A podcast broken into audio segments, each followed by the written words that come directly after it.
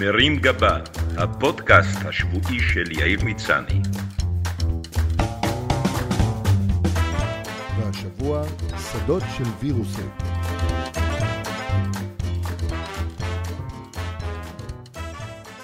אם צריך להכתיר את האיבר של השבוע, זה כנראה המרפק. איבר זניח יחסית, שמטופל בדרך כלל על ידי אורתופדים, ואם נשווה את גופנו לבית, הוא חשוב בערך כמו ציר של דלת. מבחינה מטאפורית, המרפק מזוהה יותר מכל כאיבר המפלס דרך באזורי צפיפות, וסמל לאמביציה ולרצון להתקדם בחיים. אין לו את הזוהר של הראש, הרגישות של הלב, המיקום האסטרטגי של הבטן, או השימושיות, הנראות והגישה ללק של כף היד. ולמרות זאת, השבוע הוא השאיר אבק לכל שאר האיברים בזכות מגפת הקורונה. כולם דיברו השבוע בשבחי המרפק, ובראש מערכת יחסי הציבור שלו עומד גדי סוכניק, הנחמן שי החדש, שבתשדיר טלוויזיה קורא להפנות את השיעולים רק אליו, ולא חלילה לאיבר אחר, שפחות מתאים למצבי חירום, ולא מקפיד על חשאיות, ויודע לשמור את הווירוסים לעצמו. נכון שאפשר לראות במרפק את הפועל השחור שאמור לעשות את העבודה המלוכלכת של אכלוס החיידקים והחולרות כדי לפנות את כף היד הסנובית לפעולות מהנות יותר כמו אכילה, העברת תחנות בשלט ושליחת וואטסאפים. אבל לטעמי מדובר בלוחם אמיץ שמוכן להקריב מעצמו בחזית המלחמה בקורונה כדי שכפות הידיים יוכלו לישון בשקט בכיסים. Thank you. לא הייתי שם לב לתשדיר של גדי לולא חזרתי מחו"ל מצונן. משתעל וצרוד, ובשבוע שכולו דיווחים על קורונה, זה לא המצב המועדף להיות בו. השילוב של חזרה מחו"ל ושיעול טורדני מציב אותך בעמדת החשוד המיידי בקורונה לייט, ובמקרה כזה עדיף אולי להחזיק סיגריה ביד כדי שיהיה תירוץ טוב יותר לשיעול. העיקר לא להישלח לבידוד. בקיצור, הרגשתי שהסביבה לא מתה על השיעולים שלי. כבר במטוס חזרה, ולמרות שחבשתי מסכה, הבחנתי שהדיילות ממעטות להתקרב אליי, ושהארוחה מוגשת לי עם כפפות וברתיעה מסוימת. הנוסעים מסביבי רמזו לי מה עליי לעשות לדעתם בתנועות ידיים שהצביעו כלפי מעלה, בהחזקת מצנח דמיוני ובזמזום חרישי של שיפתח עליי, שיפתח.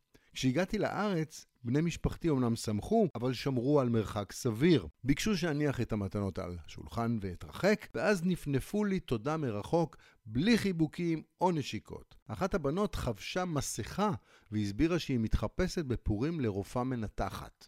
בלילות השיעולים שלי האירו את רעייתי. הגברת הראשונה רמזה לי, ולא בעדינות, שהייתה שמחה שאמצא לי חדר אחר לישון בו, כי קצת קשה לה עם נהירות החמור שלי, ואי אפשר לשמור בפברואר על טמפרטורה סבירה בחדר שבו כל החלונות פתוחים. כשהלכתי לצפות במופע בהיכל התרבות, והשתעלתי מעט, שמתי לב שאנשים מפנים אליי מבטים עוינים, כאילו חדר לאולם מחבל של דאעש. במהלך פגישה עם א', חבר ותיק, קיבלתי שיחת טלפון מחבר אחר, שביקש להחליף מילה עם א'. אבל כשרציתי להעביר את הטלפון שלי לאלף, הוא סימן לי בידו שאין שום סיכוי שהוא מקרב לפיו את מדגרת החיידקים שלי, ושהיה מעדיף לנשק את הלף. ניסיתי להמציא שיטות שיצניעו את השיעול שלי. למשל, למלמל משהו במין צחקוק דבילי שבתוכו מסתתר השיעול, כמו למשל... בנוסף, כמו תיכוניסט שרוצה לעשן, מצאתי את עצמי לא פעם הולך להשתעל בשירותים. אבל לא הכל שלילי. בביקור במסעדה נחשבת שנראה שכל השולחנות בה היו דפוסים, השתעלתי מעט ומיד קיבלתי את החדר הפרטי. כך הבנתי שאפשר להפוך את החיסרון ליתרון. כשהגעתי לדואר וראיתי שיש תור ארוך, הפתרתי שיעול קטן ומיד פינו לי מקום ואפשרו לי לעקוף אפילו בלי שהייתי צריך להגיע לשלב שבו אני אומר שאני מחכה לחבילה מאלי אקספרס. בינתיים, בעולם הגדול המגפה ממשיכה להשתולל. בהתחלה ניסו הפיליפינים והתאילנדים הרבים הממלאים את הארץ לעשות כל מאמץ כדי לבדל את עצמם מהסינים. אבל ביקור הקוריאנים הנגועים בישראל שינה את כל הכללים.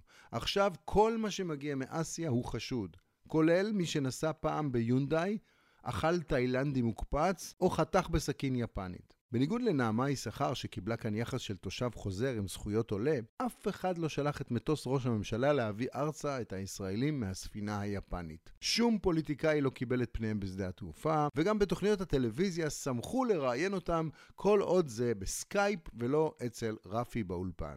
תלמידים של בתי הספר מעפולה ומבאר שבע שהיו בקרבת הקוריאנים נושאי הנגיף הוכנסו לבידוד. באיטליה חלו כמה עשרות אנשים ומי שחזר משם נבדק ומוכנס לבידוד, מה שמעלה כמה שאלות קיומיות לגבי המשך חיינו על הכדור בכלל ובישראל בפרט.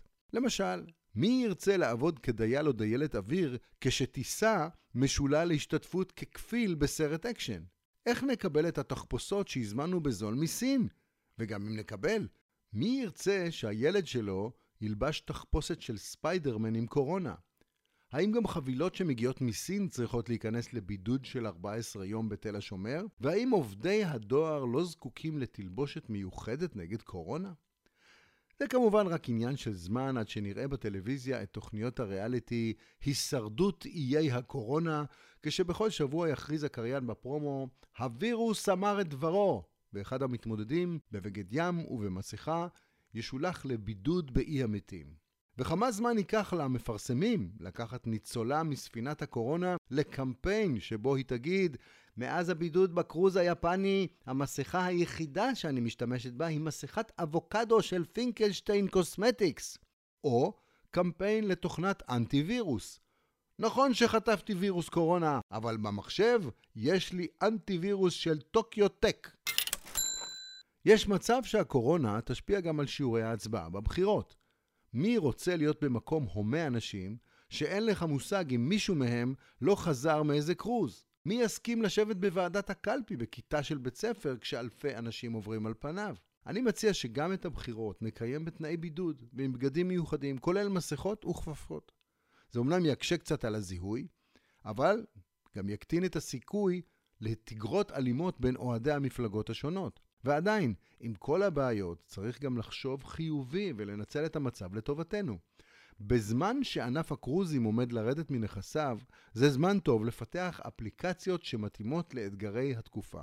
אני למשל שוקל לפתח אפליקציה בסגנון שזם, אבל לזיהוי שיעולים.